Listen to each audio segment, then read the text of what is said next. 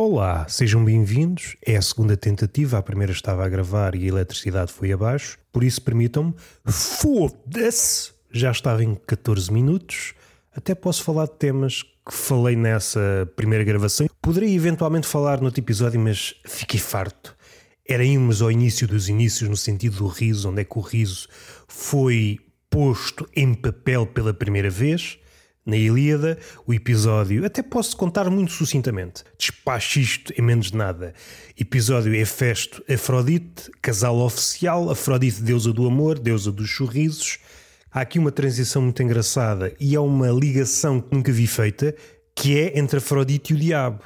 Porque esse epíteto, Deus ou qualquer coisa dos sorrisos, atribuída a Afrodite, foi mais tarde um dos epítetos do diabo o demónio dos sorrisos. E a ligação entre uma coisa e outra vem talvez do riso sardónico. Porquê o sardónico? Há muitas teorias, uma delas é aquela, para não tornar isto demasiado extenso, é derivada uma flor que supostamente havia na havia e há na Ilha da Sardenha.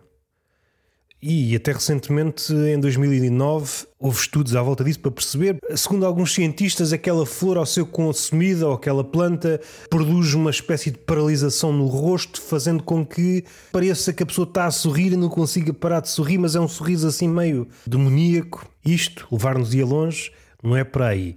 O que importa é esta ligação, esta passagem de testemunho que diz respeito ao epíteto, Afrodite, deusa dos sorrisos, mais à frente, diabo o gajo do sorriso, o demónio dos sorrisos, aquilo que vocês quiserem. Se bem que aqui o sorriso, no capítulo da Afrodite, tem que ver muito com a sedução, a capacidade do riso da Afrodite de seduzir. No diabo também é sedução, mas é no outro campo. A malícia une as duas coisas, mas é uma sedução com vista ao precipício mais uma vez, partilham terreno comum. A sedução carnal, digamos assim, também está rente ao precipício. O significado passa da Afrodite para o diabo, mas há também uma ligeira mutação. Não associamos o diabo a um deus da fornicação, ainda que não lhe seja estranho. Este casal oficial, Afrodite e Hefesto, não podiam ser mais diferentes. Afrodite, o cume da beleza, Hefesto, o cume da feiura, da fialdade. É um casal improvável. Talvez daí tenha nascido aquela expressão os opostos atraem-se já que estamos nesta história, talvez percebamos a fraqueza, de, a fragilidade dessa expressão. Atraem-se, ok, há aqui uma ligação entre Afrodite e Hefesto, inesperada, deusa do amor de um lado, perfeição feminina do outro, o deus da forja, desfigurado, marrecos, tudo o que vocês possam imaginar negativo, Hefesto tinha. Aquilo que vocês não querem ver quando olham para o espelho, Hefesto tinha, colecionou tudo. Ora, este era o casamento oficial. Só que a coisa descambou, o deus grego também era amigo da fudanga. Sejamos sinceros, Zeus então era um amigalhaço, transformava-se em animais. Zeus não ficava acanhado, sentado na cadeira. É pá, não posso. A criatividade de Zeus estava toda na capacidade de gerar formas de novas fornicações. O intelecto dele estava todo aí. Como é que eu fornico esta pessoa? Ok, não dá? Então gera aqui uma metamorfose, transformo num ganso, num touro, faço o que for preciso para não sei quê. Zeus nesse capítulo, tudo bem, se bem que a maioria das vezes era violação. Mas ele é Deus e os princípios do homem não se aplicam aos deuses. No capítulo de Afrodite e Festo, entra um terceiro personagem, Ares, deus da guerra, e é o contraste máximo em relação a Hefesto. E disse que não ia contar, e às tantas estou quase a dizer a mesma coisa. Se bem que, de forma mais compacta, fiz um grande contexto antes de chegar da outra vez. É uma versão que vocês nunca ouvirão porque foi para o galheiro. Sendo mais conciso, porque este podcast há de ser longo como o caralho. Foi gratuito. Ares é o contraste máximo em relação a Hefesto. Ele sim é um deus grego, se bem que Hefesto também é um deus grego, mas o deus grego de Ares é aquela acessão muito comumente usada atualmente, é aquele físico perfeito, enquanto Hefesto é um trambolho. À falta de melhor expressão, a palavra trambolho não fica mal em Hefesto. Nós queremos ir em direção ao riso, estamos ainda na antecâmara do riso, apanhou o par Afrodite Ares com uma armadilha que ele próprio criou, uma armadilha inescapável, para serem apanhados em flagrante, para que uma comitiva de deuses visse aquilo. Estou a ser encornado.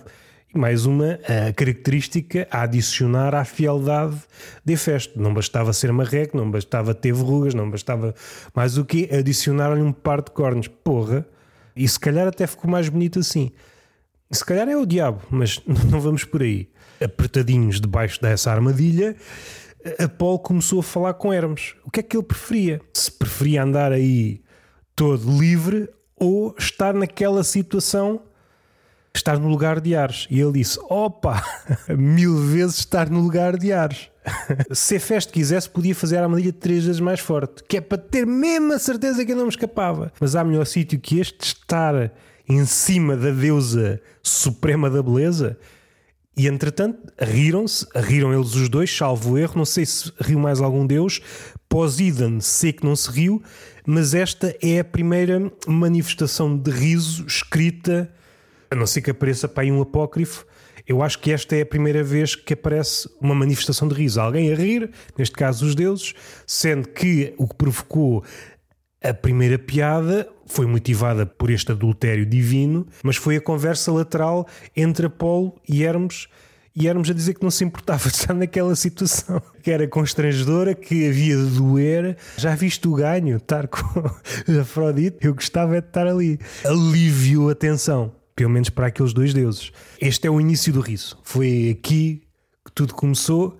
Antes deste introito, estava a falar da piada que, segundo o parecer de Freud, era a melhor piada de sempre. Vou dizê-la mais ou menos.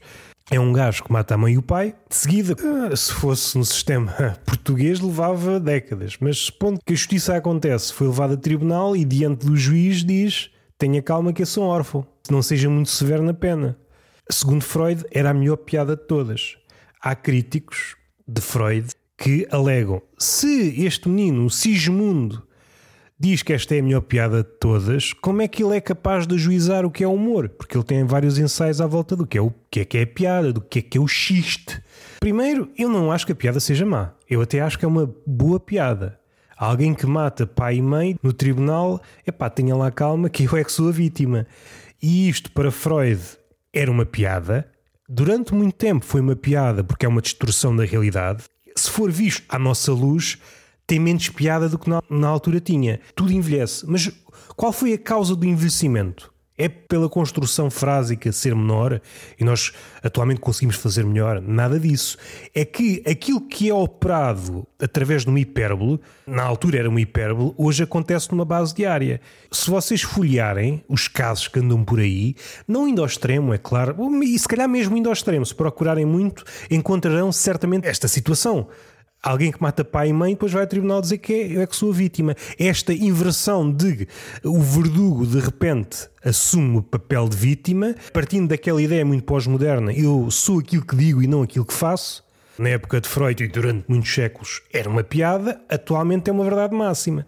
Eu percebo que esta piada, para muitos contemporâneos, para muito miolo pós-moderno, não seja realmente uma piada, porque é isso que acontece numa base diária. Dando um passo atrás e um passo certeiro para ver as coisas como devem ser, não acho uma piada má esta frieza de matar pai e mãe e depois no tribunal dizer tenha calma, não seja severo que eu, eu é que sou a vítima, sou órfão, pá, veja-me bem a desgraça que me aconteceu. E é uma miséria de autor. E quando é uma miséria de autor, uma tragédia de autor, faz-me sempre sorrir porque é alguém que cultivou, trabalhou o seu abismo, o seu precipício. Fechámos estes dois assuntos. Na primeira gravação explanei um pouco melhor, fui mais fundo é o que temos. Episódio 6, 6, 6, estamos à porta do inferno e nem sei como é que é de começar. Isto foi apenas uma forma de expor a minha alma, supondo que ela existe. Tenho várias folhas de coisas que fui apontando durante as últimas duas semanas. Coisas tão variadas como apontamentos, bitformados, ideias muito soltas, ditos ou expressões que eu ouvi às caricatas, merecem o meu comentário. Não sei se vou dizer todas, porque tive aqui a passá-las para um caderno e são para aí umas 50 páginas, e eu não sei se tenho fogo, força e até depois para editar isto tudo. Porque eu sou, parecendo que não, sou humano. E tudo aleija, não é? Tudo dói e eu sou muito frágil. Há quem diga que não sou, pelo meu aspecto robusto, mas é uma robustez postiça. Eu sou um robusto postiço. Pegando no legado de Seinfeld, uma das coisas que eu mais gostava, ou pelo menos durante algum tempo, isto Estou a cultivar a minha hipérbole. Deixem-me exagerar, deixem-me exagerar que o mundo está todo muito quadrado. Os smartphones são todos retangulares, está tudo muito quadrado, quadrado, quadrado. Parece que o mundo é uma homenagem a Picasso. É compreensível porque ele era amigo do cubismo, se bem que o cubismo, se formos mais fundo, o que é que é o cubismo? é a agressão das formas, é ver as coisas não de um ponto de vista, mas de vários pontos de vista em simultâneo e estamos a agredir a forma. Aquela forma que existe no quadro de Picasso não é uma forma que existe no mundo real. Está ali agredida pelos vários pontos de vista, que não deixa de contrariar aquela primeira leitura de quadrado. É um quadrado, mas é um quadrado de autor. Como eu disse, há ideias maiores, mais pequenas, coisas no ar. Vamos ver como é que isto sai. Nem faço ideia quanto tempo é que vou ficar aqui. Então vamos lá. As crianças são o futuro é uma declaração equívoca. Na verdade, na verdade, os velhos é que são o futuro. Está bem que é o futuro próximo. No longínquo não podemos contar com eles. Quanto a mim, as crianças são o futuro é uma declaração usada. É um equívoco. O futuro é dos velhos.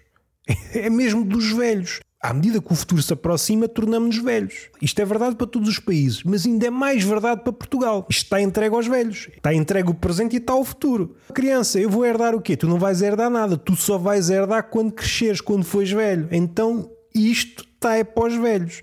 Faz favor de dinamitar essa frase: o futuro é das crianças. E mesmo que fosse, eu não ia entregar o futuro a um fudelho. Um puto com 5 anos agora toma conta do mundo, até ele não consegue dar três passos sem cair e dar dois pedidos. E depois podem argumentar, mas isso não é já fazer mais do que a maioria dos políticos? É, pá, vocês estão a ser um bocadinho. estão a ser populistas. Eu vou pôr as fraldas e vou sair daqui que eu não quero este tipo de diálogos azedos. Indo um bocadinho mais para os factos. Os velhos são o futuro. Depois nada. E se eu for ainda mais crítico, posso criticar aquilo que disse. Os velhos são o futuro. Sim e não. Sim para os crentes, não para os descrentes, porque o futuro só a Deus pertence. Então nada disto é para nós. Não vale a pena trabalhar. Pertence a Deus, fez o universo para ele. Nós não contamos para nada. Se olharmos para a pirâmide etária, é uma pirâmide etária invertida que vai transformar-se num lar, depois torna-se um grande sarcófago. Uh, se repararem no, nas pirâmides etárias, tá, é isso que está a transformar. Primeiro era uma pirâmide realmente, uma pirâmide a fazer uma homenagem à pirâmide de Gizé, e atualmente é uma espécie de sarcófago. Fechamos esta ideia, o futuro é dos velhos. Outra ideia, a construção civil não é atraente para os gays. Não sei se querem ficar com esta informação. Por que raio é que um gay há de subir aos andaimes se não gosta de cona? pode parecer intrusivo e até sem lógica. Iniciamos uma construção para construir? Não, isso é um pretexto. Mas somos alguns palermas, como dizia o meu avô. Construção, ou seja, o mundo, o progresso, é apenas um pretexto para ver Cona. Cona não mamas. A construção em altura foi uma desculpa que o homem arranjou para ver mamas. Olhem para mim a fazer outro andar. Estou num sítio porreiro para ver mamas. Se bem que depois perdeu a noção, começou a fazer prédios com andares que nunca mais acaba e às tantas já não conseguiu olhar para baixo, deixou de ver mamas. Não sei se é uma leitura da Torre de Babel. Quer alcançar Deus. É pai, não quero alcançar Deus. Eu quero subir um nadinha, mas que fica a uma distância que me possibilite ver mamas. Quer lá saber do céu. Quer estar a uma distância que me permita quase despenhar-me em decotes. Ser uma espécie de falcão que lá do alto vê cardumes de decotes. Ui, olha para isto. E não me podem dizer nada que eu sou um falcão. Isto é a minha natureza a falar. Aquela expressão que os crentes usam, e os bêbados também, porque eu já vi bêbados que, não sendo crentes, usam esta expressão em nome do Pai. Eu gostava que esta expressão fosse usada ao desbarato, como muleta. Por exemplo, uma mercearia, fico-te a dever, mas é em nome do Pai. E só isto amenizava as coisas fico-te a dever, mas em nome do pai, o merceeiro ficava sem saber o que dizer. Não vai dizer, ai, ladrão, tu estás a duvidar da fé? Ninguém duvida da minha fé. Se faz favor, vou levar isto e em nome do pai. Avançando. As mulheres bonitas são demónios. Procedemos ao exorcismo via punheta. É um método inesperado, mas com resultados. Nota: pode não funcionar à primeira. Alguém que está a bater a dizer, porque gosta de narrar a sua punheta, enfim, são gostos, não me quero opor. Vai-te embora, mamassal, vai-te embora. Diz o padre cá dentro de nós. o exorcista, vá. Demónio do mamassal abandona o corpo deste homem inocente. as mulheres bonitas são demónios. E os homens arranjaram esta forma de exorcizar esse demónio. Não corre bem à primeira, mas com o tempo nós conseguimos. E daí que não acredito realmente que o homem possa ser ateu. a crença aparece onde menos se espera. No fim, claro, exorcismo concluído com sucesso. Ah, minha vida é um inferno. Esta é uma frase solta que eu escrevi, não sei para onde é que vai e se calhar fica já assim. Aquele gajo abre a boca e transforma-se na capital da verborreia. Talvez não seja descabido aplicá-la a mim. Vou repetir. O gajo abre a boca e transforma-se na capital da verborreia.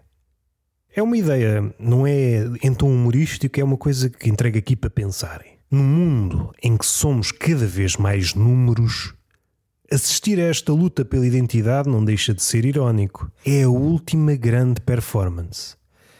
Não tem aqui punchline, é apenas uma ideia que eu deixo no ar. Há aqui qualquer coisa de muito triste há dois planos: aquilo que nós gostávamos que o mundo fosse e aquilo que o mundo é na verdade.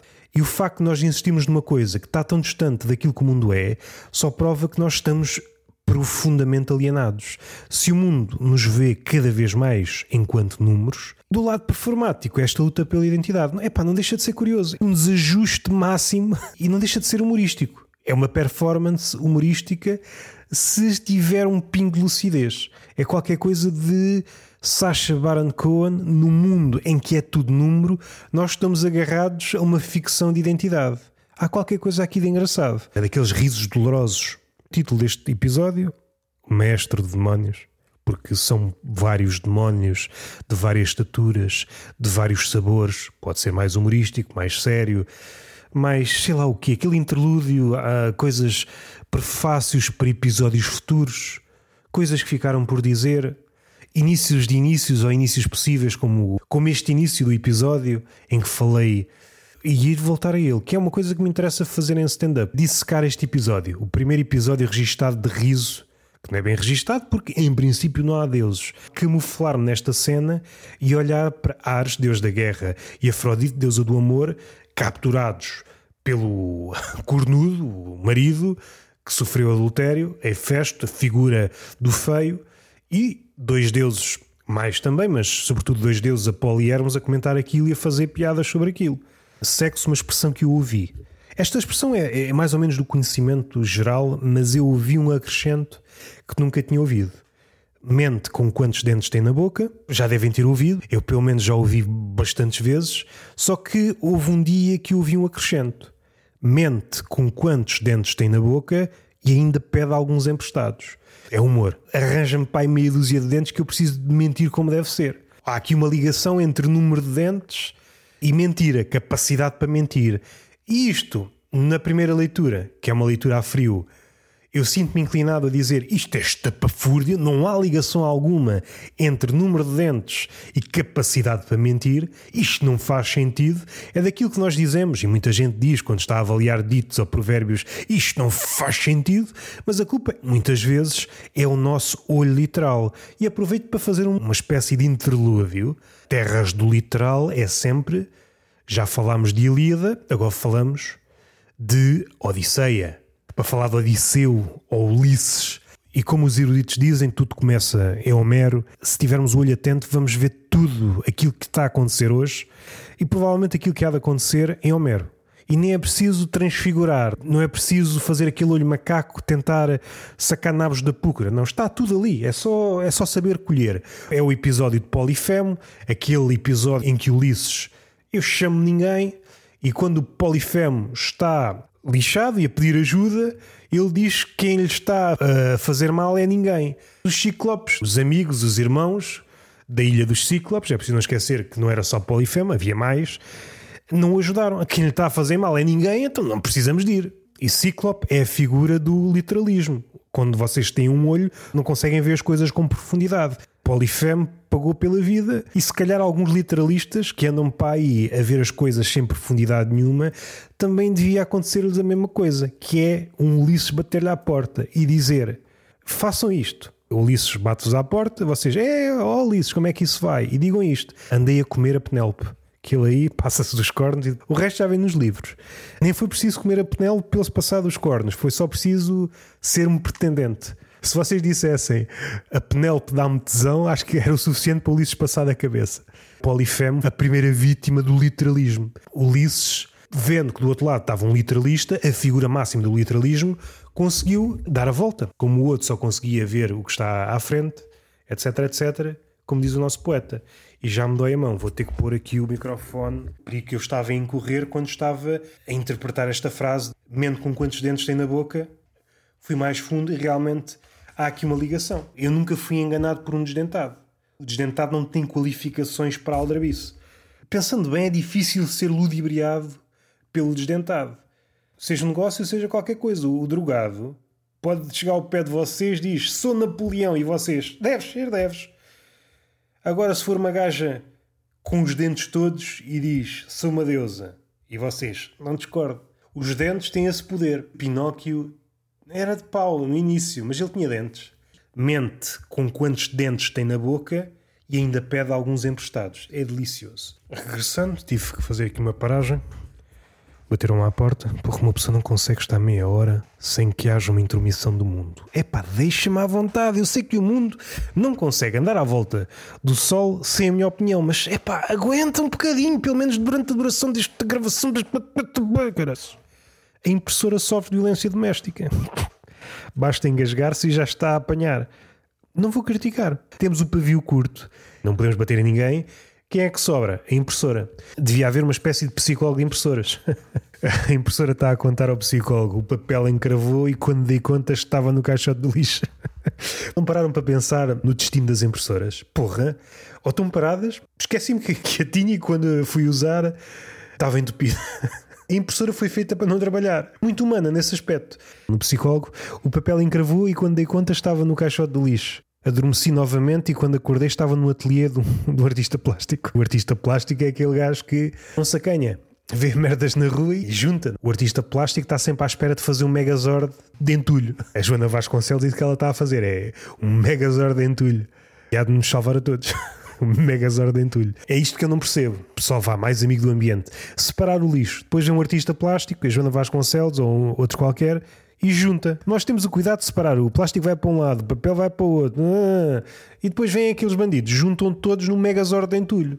Não era motivo para pegar num tampão de dois metros, umas tralitadas na cabeça, que eu não gosto de ofender ninguém, para não usar o tampão em sítios óbvios. É um bocado apocar aquilo que deve ser uma atitude ecológica. O artista plástico está-se a borrifar, junta tudo. A impressora continuava no psicólogo: o que é que eu faço à minha vida?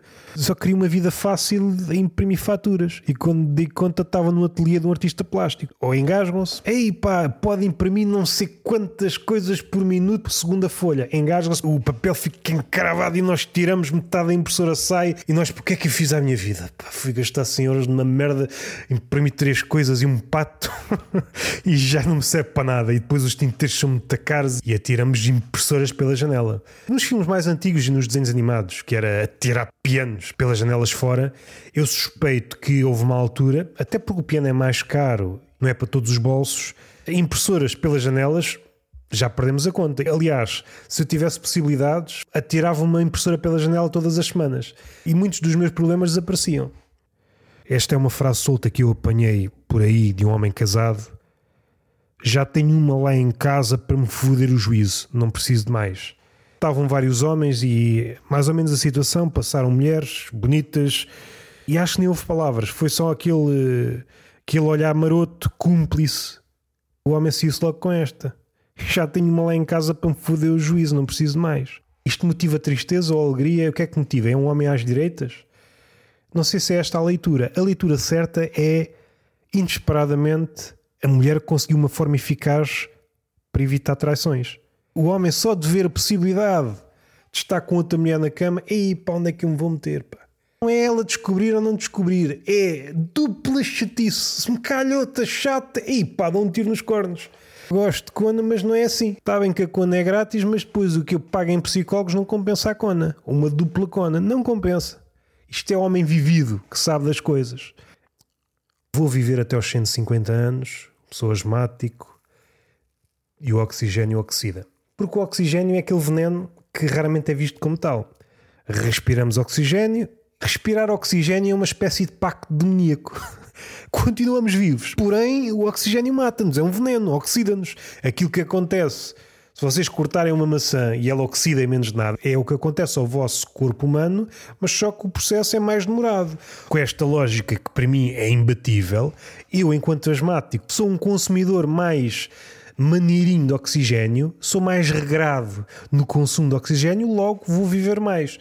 Se o oxigênio fosse a única variável, tinha aqui um raciocínio perfeito. Vivia até os 150, 200, 300 anos, respiro mal, estou sempre em vias de quinar, está bem, mas não oxido, estou risco por dentro. Vamos falar das prestações sexuais. Há uma ligação entre ser asmático e pau feito. Isto acho que já falei no outro podcast, no Tripulo de Mentirosos, do São Lamiré. Descobri há pouco tempo uma das coisas que mais me faz rir, que é ver bêbados em cima de touros mecânicos. É hilariante. Eu vou às lágrimas. É aquele riso que é como uma espécie de, de peixe que desce numa cascata de lágrimas sem olhar o seu fim. O bêbado é uma figura que não é conhecida por andar em linha reta. Não é conhecido por se aguentar em pé. Embora haja alguns que contrariam as leis da física. Vou cair e não caem. Ou são uma espécie de sempre em pé com o nariz vermelho na maioria das vezes, é pessoal que se joga ao chão. E não é por amor à arte. Se fosse um bailarino contemporâneo, era por amor à arte. Agora aqui é por amor à bebida. De vez em quando joga-se ao chão e levanta-se. E há outra coisa própria do bêbado, também já foi abordado neste podcast, que é a recorrência. O bêbado, na cabeça dele, é uma espécie de baloço para dar concretude a este raciocínio. Entra num bar pede uma coisa, vou-me embora. Só que o bêbado nunca se vai embora, realmente. Tem de ensaiar as despedidas pelo menos 10 vezes. Vou-me embora, quando damos conta, 5 minutos passaram e ele regressa, como se nada fosse. Bebe outra e vou-me embora. E repete isto as vezes que forem precisas. Na cabeça dele é um baloço. E às tantas só falta ter um puto às cavalitas dele e é uma cena alegre, é um parque infantil. O bêbado, só para subir para o touro mecânico, é um exercício difícil. Às vezes é um exercício hercúleo, como eu vi. Muitos deles não conseguem subir para um touro mecânico parado. E só isto é já profético do que se avizinha. Um touro mecânico que é conhecido por se movimentar e movimenta-se mais à medida que o tempo passa, porque a ideia é não aguentar muito tempo que a seguir vem outro. O touro mecânico é uma representação do, do mundo contemporâneo. Monta-te aí um bocado, pagas para montar, pagas para montar o touro, mas a seguir vem outro. É uma espécie de jogo de cadeiras, mas só que tem um sítio para nos agarrarmos que dá a ficção de que estamos seguros. Só que o touro de repente dá-nos ali uma guinada e nós vamos à vida. E se quisermos voltar a montar o touro, moedinha de novo. Isto é a imagem da economia global. Nunca pensaram nesta comparação. Touro mecânico e economia global, capitalismo, mundo contemporâneo. Bêbados conseguem subir ao touro mecânico. Epa, é, é, é delirante. Caso aguentem alguns segundos, eles tombam e depois ficam meia hora a tentar levantar-se. Uma pessoa dita, como é que eu ia dizer, aqui não há muito na minha terra, sóbria, se aguentarem durante, sei lá, 30 segundos no motor mecânico, aquela sensação de desnorte e às vezes pode levar algum tempo até, até recuperarmos o rumo da nossa vida. A vida perde-se naqueles embalos. E é uma altura também para homenagearmos o bêbado. O bêbado não quer caminhos fáceis. A vida para mim é sempre aos zigue-zagos.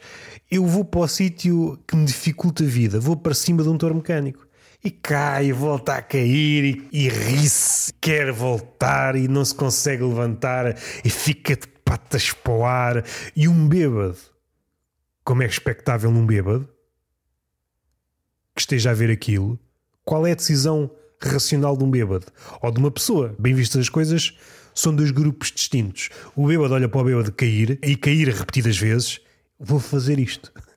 Este não conseguiu os 50 bêbados que me antecederam não conseguiram, mas eu vou conseguir. E claro que não consegue, porque a gravidade não é amiga dos bêbados. É apenas a descrição de uma cena, quanto a mim, das coisas que mais me faz rir neste momento. Eu estou inclinado a procurar coisas destas no YouTube, de certeza que há, e passar uma hora a ver isto. Bêbados a cair entre todos mecânicos. Fechamos este assunto. Os brasileiros queixam-se que os portugueses comem letras. Não desminto. Reconheço algum grão de verdade. Todavia, trago discussão. Então o português diz avô ou avó e o que é que o brasileiro diz? Vô ou vó? Então vocês têm o descaramento de dizer que o português come letras. E vocês numa palavra ou em duas palavras que têm três letras cada uma, Vocês dizem: não, não vamos pronunciar três letras, vamos só pronunciar dois terços da palavra. Duas letrinhas. E é suficiente. Palavras com três letras, isso é demais. Vou poupar o meu fogo, pensa o brasileiro. E o que é que os brasileiros fazem com o tempo que pouparam a não dizer o A na palavra avô ou avó? Se calhar para eles o abecedário começa no B. E é por isso que para eles os portugueses são burros. Porque é logo a primeira letra fica associada. Independentemente do nosso temperamento, forçamos a conversa no trabalho. Por mais interessante que seja a conversa, por mais chata que seja a pessoa, porque tudo é melhor que trabalhar. O trabalho é um ambiente mágico, porque o chato transforma-se magicamente no nosso salvador num ambiente de convívio, nós não queremos o chato, nós não queremos a conversa pela conversa, nós queremos uma coisa interessante. Temos critérios no trabalho, não há critério. O único critério é fugir ao trabalho.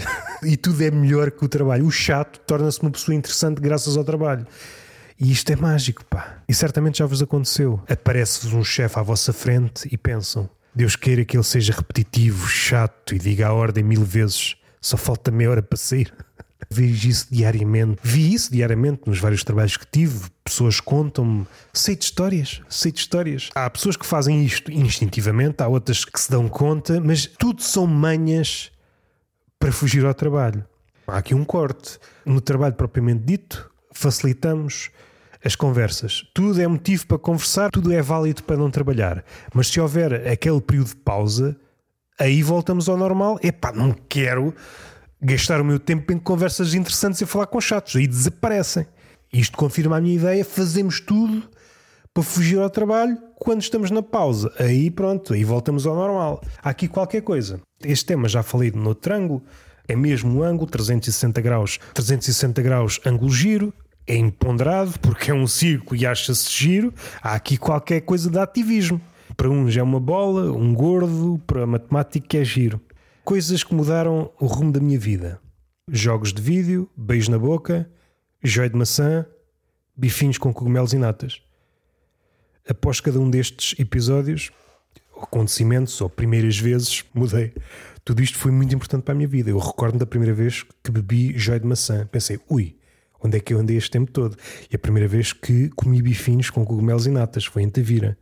Se há uma ideia por trás disso, é perceber que há coisas aparentemente insignificantes, como o beijo na boca, como o joio de maçã, e, e, de repente mudamos. A nossa vida ia numa direção, vocês bebem joio de maçã ou o vosso joio de maçã e a vida dá uma guinada. Entretanto, aquilo que vos puxa é o joio de maçã, é os bifinhos com natas e cogumelos.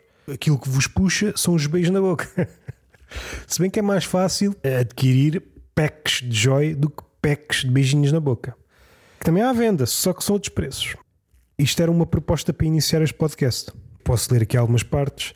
Eu, raquítico em matéria de paciência e em vias de choramingar, um dia abandono esta vida de herói teórico e vir carpideira. Doravante, monetize cada uma das minhas muitas lágrimas. Tu, e deixei um espaço em branco, porque ainda não sabia quem é que era o tu, que levou essa tonelagem discursiva de lugares comuns, pátria do eco, casa de férias das ilustres cabeças ocas e por aí vai. Isto seria um início que não foi utilizado, mas foi utilizado aqui, nem jeito de à parte, enfim, está feito. A evolução dos nossos gostos, nós gostamos de uma coisa e depois deixamos de gostar, ou não gostamos e passamos a gostar, é flutuante. Houve uma altura que bebi cerveja muito puta e não gostei e agora gosto. A mesma coisa é válido para pênis. Eu acho que não gosto, mas quem é que me diz a mim que daqui a 10 anos começa a gostar? Por isso é que eu proponho, eu acho que é uma ideia mais ou menos com pés, cabeça e sem tronco. As lésbicas experimentarem um pênis pelo menos de 10 em 10 anos. Agora já gosto. Não é para ofender ninguém. Esta seria uma interação com o público. Perguntaria: Estás solteira? E a pessoa responder-me-ia não. E eu respondia de volta: então não há razão nenhuma para continuarmos esta conversa. Podia continuar. Não converse com pessoas que desistiram de procurar o amor. Você não me inspira. O banhista põe a toalha perto de uma arriba. Isto acontece muito no Algarve e suponho noutros sítios. Ao pensar um bocadinho nesta imagem, neste quadro digno de figurar no museu, Fica à sombra, está bem, não se importa de morrer, importa-se é de levar com o sol na tromba. Há aqui algum descuido, seja como for, a mãe ou a avó teriam orgulho, porque, como vocês sabem, as mães e as avós, ou as vós, se forem brasileiros, dizem que o sol não se brinca. A culpa, se esta pessoa morrer soterrada, ou se não morrer, apanhar um susto, que há pessoas que têm a sorte, ficam soterradas e são resgatadas, e não sei se aprendem. No próximo verão, apanham-se outra vez debaixo de uma arriba. Mas a culpa está na pessoa? Estará, mas também estará nas mães. Porque as mães e as avós, se em vez de dizer cuidado com o sol, dissessem cuidado com as arribas, a pessoa quando crescesse, fosse adulta, supondo, pá, vamos supor, fosse à praia, não se punha debaixo de uma arriba, porque não, a minha mãe não quer que eu me ponha debaixo de uma arriba, ponho-me ao sol. E apanhava cancro, morria na mesma. É uma mudança de mentalidades. Com o sol não se brinca, pá. Isto, no fundo, o que é que as mães estão a dizer sem terem ido à escola? Com o sol não se brinca. Agora, com a gravidade, é à vontade. Ah, e as mães têm sempre razão. Não sei se têm. Vamos analisar este raciocínio da mãe e da avó com cabeça científica. É porque o sol descansa. Tem períodos de maior força e da calmia podemos fugir de uma forma ou de outra do seu vigor, agora a gravidade não. Não podemos fugir da gravidade.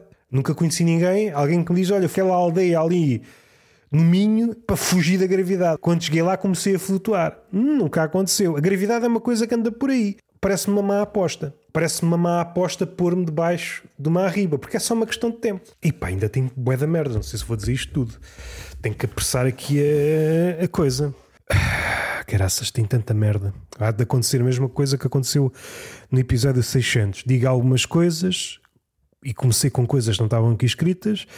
Digo uma pequena parte e depois a outra parte fica para dizer mais tarde e depois esqueço-me onde é que está o caderno e as coisas ficam todas a servir de entulho e que mais tarde serão aproveitadas por um artista plástico. E eu não quero que o meu entulho faça parte de um Megazord e entre numa galeria, porque as galerias não são sítios onde o mundo é salvo, porque aí há só especuladores e pessoas a tirar selfies. Quando era puto, fui alvo de trocadilhos. Sim, fui uma vítima, sofri muito. O meu apelido, o meu apelido presta sorriso. É isso que eu digo ao meu psicólogo. um à parte, será que é daí que vem o meu ódio aos trocadilhos? Por ter sido vítima deles? Gamito. Pode ser gamo. Ito. Gamito é o quê? Gama é um veado pequeno, Ito é já um diminutivo, ou seria uma espécie de mini viadinho. Sou um mini paneleirinho. O meu nome seria Roberto Mini Paneleirinho. E isto ganha força graças a outras variações. É apenas este tom no gamito, não é ainda trocadilho, é apenas uma insinuação. Pois há o mais claro gay mito. E eu, epá, que é isto? Já devia pertencer à comunidade LGBT, porque eu fui gay mito apesar de não ter levado com nenhuma picha no rabo, e continuo a não levar, não quer dizer que não leve mais à frente. Mas até agora é uma coisa que não tenho provado e tenho-me aguentado bem. Eu acho que sofri muita discriminação. Se foi pela vida do trocadilho, foi, mas isso magoa na mesma. Eu fui muitas vezes apelidado de gay mito, mini paneleirinho. E sobe a palco, Roberto, mini paneleirinho. uh... Há aqui outras variações que eu não apontei. Às tantas, parece que o meu apelido, Gamito, é uma espécie de capital que atrai todos os caralhos. Como é que vamos pôr aqui um fazer um trocadilho que mete um caralho ao barulho? E qual é o melhor apelido? Gamito. Quer estar bem longe dos caralhos. À exceção do meu, que aí tenho boas relações com ele. Granito. Fui muitas vezes apelidado de Granito. Nunca gostei. Será que as pessoas me veem como forte, rijo, frio, debaixo da terra? vulcânico, uma rocha metamórfica. Há pessoas que me chamaram granito. É aqui que eu não consigo separar as águas. Fui de discriminação? Sim. Qual é o caudal da discriminação? Isso não posso dizer, porque muitos podem ser disléxicos. O pessoal facilmente, em vez de dizer gamito, diz gamito, em vez de dizer gamito, diz granito. A verdade é aquilo que eu sinto. Ia dizer, eu quero que os. Eu... E agora não consigo. Eu quero. Eu, quero, eu agora não consigo. Epá, então, aquela altura que vocês estão a rir, mas estão a evitar a continuar o riso e às tantas começa a doer-vos o maxilar. Não é por terem rido muito. e a criticar o disléxico e a cometer um, um erro. Fui apanhado na curva. E mais tarde, Gambit, uma personagem do X-Men, Era o mais catita deles todos. Se bem que pensando bem, também não é um destino na série animada do X-Men. O sonho dele era a Rogue, mas sempre que a Rogue o beijava, ele ficava um dia de cama, porque ela chupa, chupa poderes. Fui alvo de trocadilhos, distorçam a voz, e se eu sou o que sou hoje e não sou melhor em vários aspectos, foi por isto, por este passado negro. E é por isso talvez que eu não gosto de trocadilhos, porque eu, epá, eu regresso ao passado, sempre que eu ouço um trocadilho, é um trauma que se acende na minha cabeça. Isto eu ouvi, a cona e a amizade é como a água e o azeite, não se misturam, ok? expressões do campo da cacetada ou da, da pré-cacetada.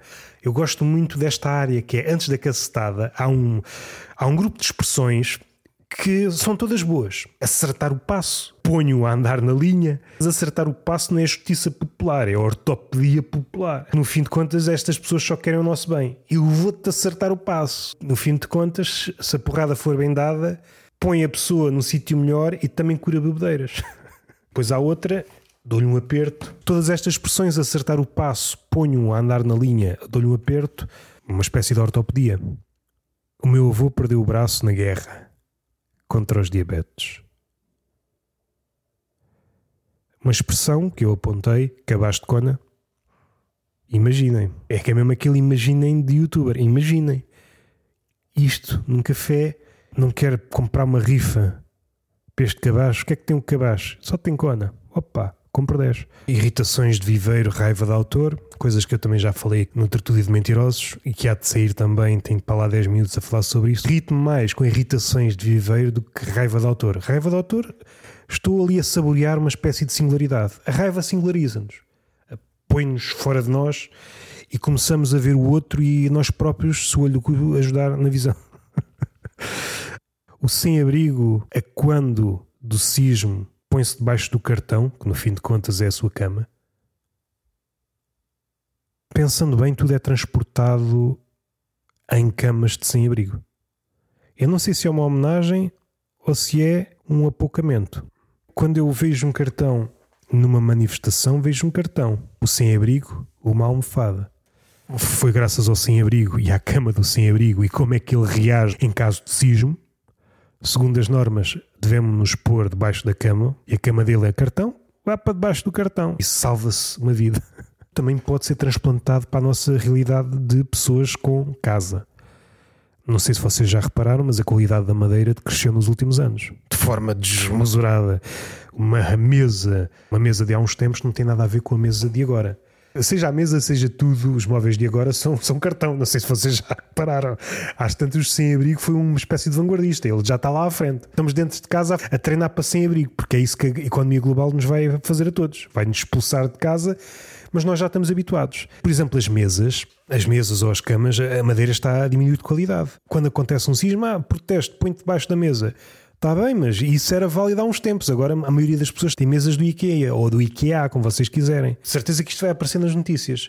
Morreram não sei quantas pessoas debaixo de mesas do IKEA. Pff, claro, não é? As novas campanhas devem ter uma espécie de asterisco. Proteja-se sob a mesa, ia dizer sobre a mesa, assim é. Proteja-se, punha-se em cima da mesa, que é a melhor forma de se proteger. Uh, voltando para isto ficar de fechadinho, proteja-se sob a mesa, salve se for do IKEA ou uma mesa rasca. Faz falta aqui uma espécie de remodelação desta ideia. Isto era tendo em conta a qualidade da madeira antiga, não é da madeira de agora, que não aguenta nada. Às vezes uma pessoa pôs um prato com mais força e a mesa parte-se em duas, não aguenta levar com um teto em cima. Uma procissão de velhas corcundas parece um ajuntamento de camarões curvados e grandes bigodes. Ok? isto que eu tenho para vocês. É uma velha curvada com bigodes? Não, é um camarão. Um camarão tem aquela forma de ponto de interrogação. Vários camarões, vários pontos de interrogação, a cabeça do adolescente, porque cheia de dúvidas. Epá, este raciocínio até me mete nos. Por vezes, quem emagrece e era muito gordo, fica mais arrogante. Fica dotado de uma confiança exacerbada que rapidamente resvala para a arrogância. Como vocês sabem, temos uma escassez de arrogantes no mundo. Eu não aconselho ninguém a emagrecer. Emagrecer torna-nos piores pessoas. Não emagreço por isso mesmo. Tenho medo de me tornar ditador. E nem sei se é um poema. Aves líricas depenadas pelo sorriso. Falta-lhes o canto. E começa a sorrir como se nós não notássemos. É aí que começa a ruir. a nossa ideia de futuro. Uma muleta. E de começar a utilizar esta muleta em stand-up. Conheço uma pessoa que utiliza esta muleta, o Tás Parvinho. Aquelas pessoas dizem tipo, imagina, basicamente, ou como agora fazem, crazy. Esta pessoa diz: estás parvinho. Epá, esta muleta faz-me rir. Não sou inspiração para ninguém. Outra muleta. Esta aqui, por acaso, não sei se já conheceu melhores dias. Eh, aquelas pessoas que acabam as ideias ou as frases com faz sentido. É que normalmente quem diz faz sentido é de pessoas que não são normalmente vistos, abraçados à lógica. É até desprestigiante para o pensamento. No outro dia estava a pensar no meu avô, que morreu há pouco tempo. Para ele só havia dois grupos de pessoas: as pessoas como deve ser e os drogados. É uma divisão como qualquer outra. O Islão, tal como o marido traído, usa fiéis e infiéis. É uma separação fácil e cabe tudo aqui. Não falando do Islão, falando do meu avô, o problema é o critério de admissão no grupo dos drogados. Entra toda a gente. Brinco, drogado. Cabelo comprido, cabelo pintado, cabelo rapado, drogado, drogado, semidrogado. Popa folclórica, drogado. Roupa rasgada, drogado. Tatuagens, drogado. Cabelo à tigela, homem. Há uma ideia que tem ganho força nos últimos anos, que é toda a gente precisa de terapia. Não sei se estamos na ilha de Polifemo. É aquelas ideias que, ok, não me oponho. Mas se pensar um bocadinho, isto tem aqui tramóia.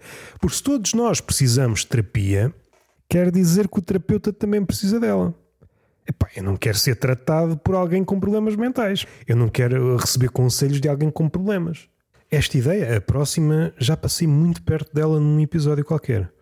O gordo é o assassino perfeito da mulher linda. É invisível. É tipo ninja, ninguém o vê. Expandindo isto de outra forma, aos olhos de uma mulher bonita, o gordo transforma-se numa anorética, desaparece. E isto é mágico. É a forma mais rápida de perder peso. Somos o que comemos, considera-me da família. Já comi a tua irmã. Já vos contei o medo de sangue. No Mortal Kombat perdi de propósito e fechava os olhos. Assalto com uma lata de atum. Traumática a vários níveis. Cortei numa lata de atum, já por várias vezes, já fui ao hospital por uma lata de atum, e além disso, a lata de atum é o símbolo da precariedade. Ou faz-me desmaiar, devido ao sangue, basta-me pensar no sangue durante muito tempo, é suficiente para eu sentir tonturas, ou paralisa-me com a ideia de precariedade.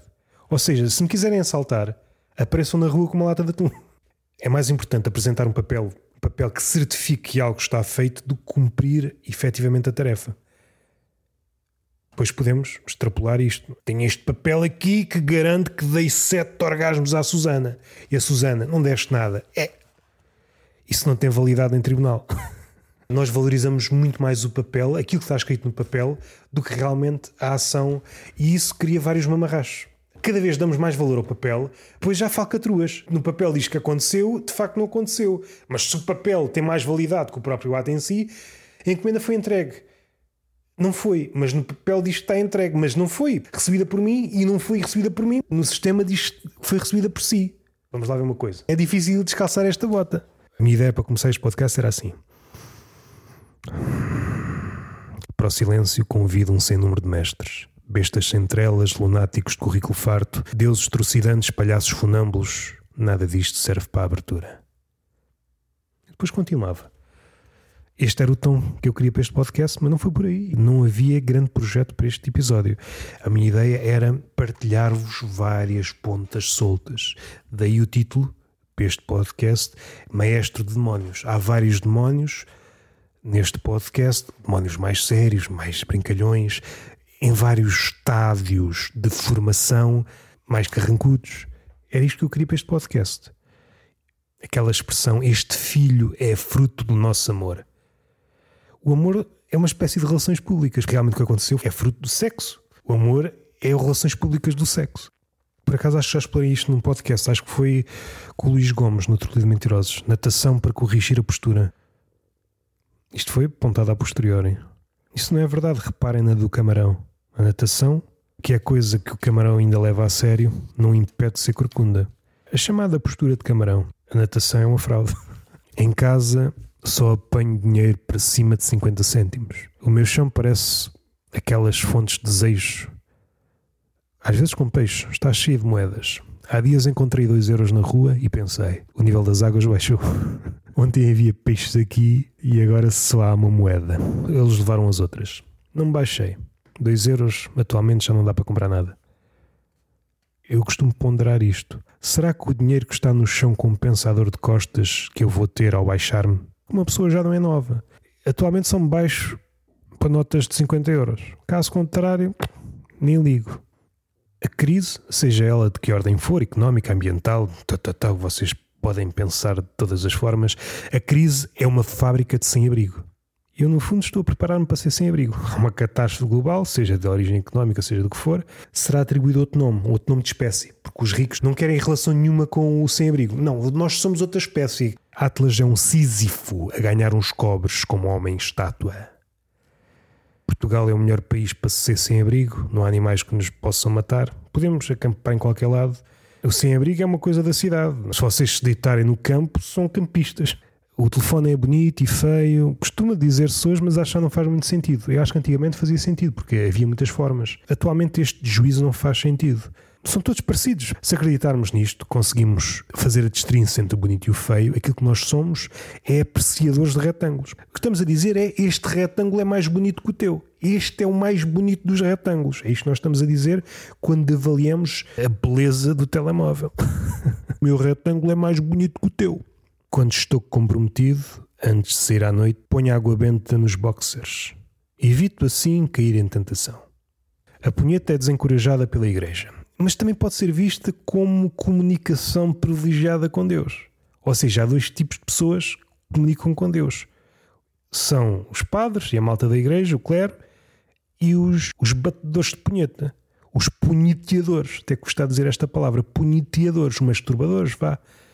Porque há quem diga que Deus aparece para nos castigar se começarmos a bater à punheta. Isto é bonito uma forma privilegiada de comunicar com Deus. O padre tem de entrar em silêncio, tem de arranjar uma disposição exata para conversar com Deus. Bater punheta é baixar as calças e estamos a falar com o Senhor. Muito mais rápido.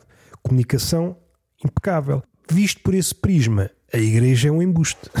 Ao proibir a pívia, não quer que o homem comunique com Deus. Ou então tu a ver coisas onde elas não existem. De facto, o padre comunica da mesma forma que o masturbador. O padre está no confessionário, bater punhetas e diz: Meu filho, podes continuar, Deus está a ouvir-te, enquanto esgalha o pessegueiro. Isto dá para chatear pessoas, se o podcast fosse ouvido. Uma frase solta, nada se perde, nada se ganha, tudo se transforma em punchline. Olho para o rabo das brasileiras e choro. Faz-me lembrar a guerra Bum, bum. Estamos a meses de uma foto de um rabo a preto e branco. Ganhar um prémio World Press Photo. Este rabo é um desastre para o mundo dos homens. Esta é a legenda. Outra ideia, mas esta super incompleta. É encontrável em músicas brasileiras que é surra de bumbum. Surra de bumbum. Alguém que chega à esquadra e diz: Fui alvo de uma surra de bumbum. Senhor polícia, ajude-me. E o polícia, opa, deixe de merdas, deixe de ser mínimo paneleirinho. senhor Roberto, mini viadinho. Esta é a situação. O dono morre. Uma pessoa morre dentro de um apartamento. Primeiro exemplo: uma pessoa e um cão. O cão come o dono envolvido X dias se não houver mais nada para dar ao dente. O gato só precisa de algumas horas. Finalmente percebo aquele culto ao gato no Egito. No Egito, um gajo deixava-se dormir na rua e quando acordava tinha menos um braço. Lá ia o gato com um braço de um egípcio na boca. O medo de ser comido pelos gatos esteve na origem do culto dos gatos. E a mesma coisa é aplicada para os cães. Aquelas imagens, aqueles vídeos dos cães ao pé do túmulo do dono recém-falecido. Ah, e nós, ai que querido! E o cão, Agora é que eu ia comer, é que vocês fecharam o, gás numa caixa. Pensei que éramos amigos. A ideia, não enfureçam os deuses, deu lugar a não chateiem os acionistas. Os deuses morreram, apareceram os acionistas. De uma forma ou de outra, vampirizam-nos. Expressões soltas, joguete da testosterona, pirotecnia de colhões postiços.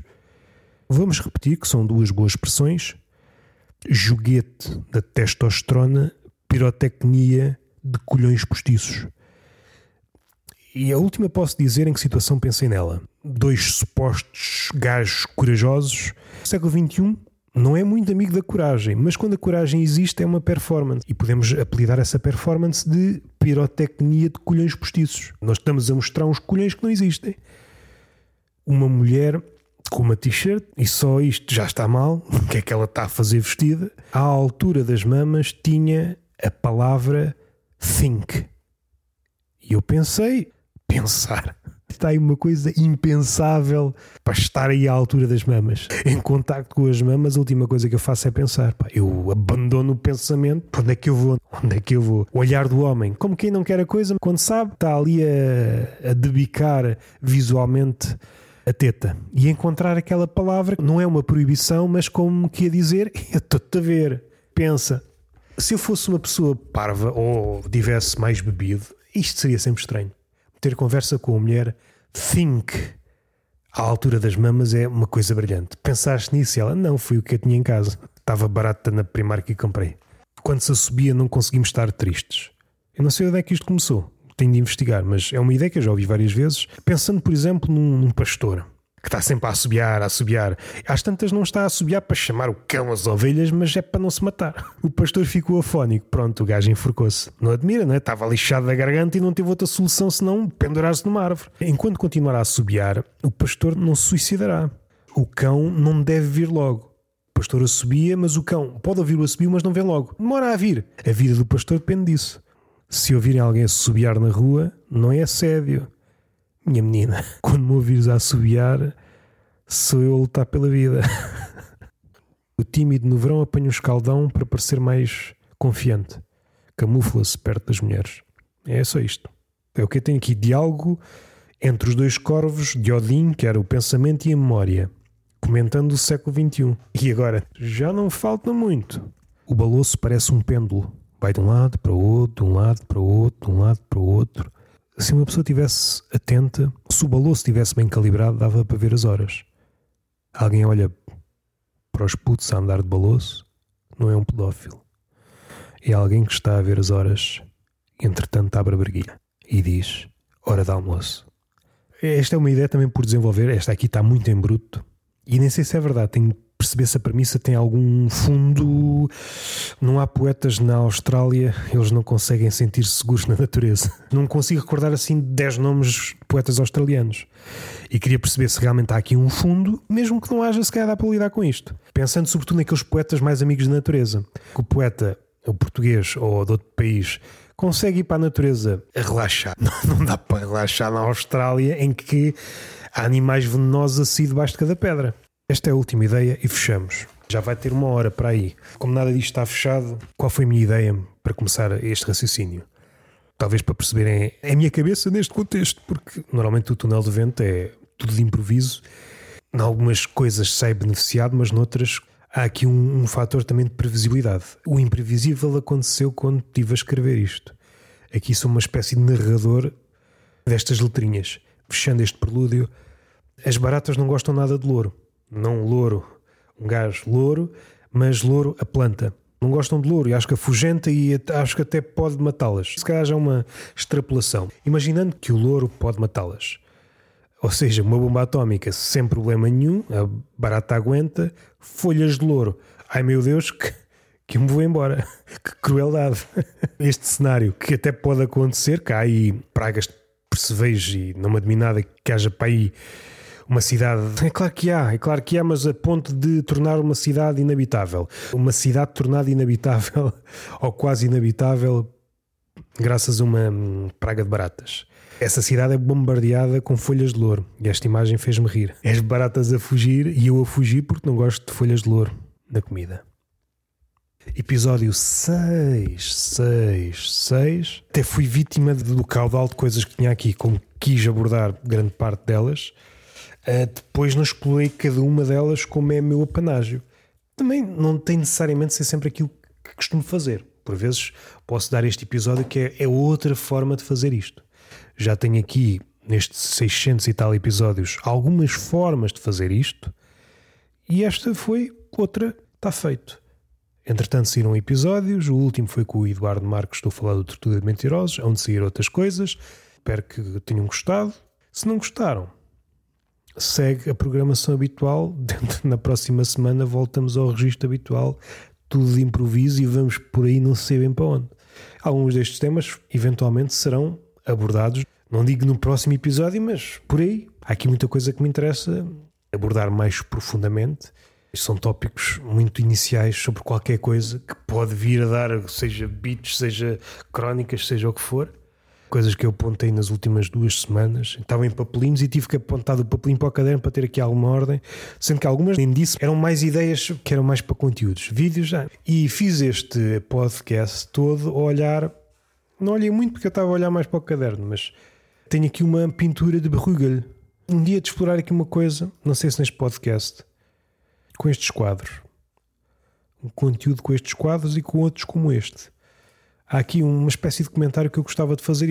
Está fechado, havemos de falar e pá, obrigado. Quem conseguiu ouvir isto até ao fim, pá, o meu obrigado.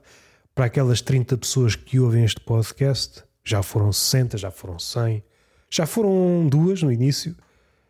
E eu hei de continuar a fazer porque ainda me dá gozo. Quando não me der gozo, fecha-se o estaminé, sem falsas humildades sei que está aqui coisas. O adjetivo ia-me levar para sítios complicados. Tem demasiados episódios e quase todos eles a mais. Se fôssemos ver bem, era tirá-los a todos. Mas tem aqui muita coisa e, e suspeito, eu como sou um ouvinte podcasts, aconteceu aqui muita coisa única. Estou de consciência tranquila. Beijinho na boca, palmada pedagógica numa das nádegas e até à próxima.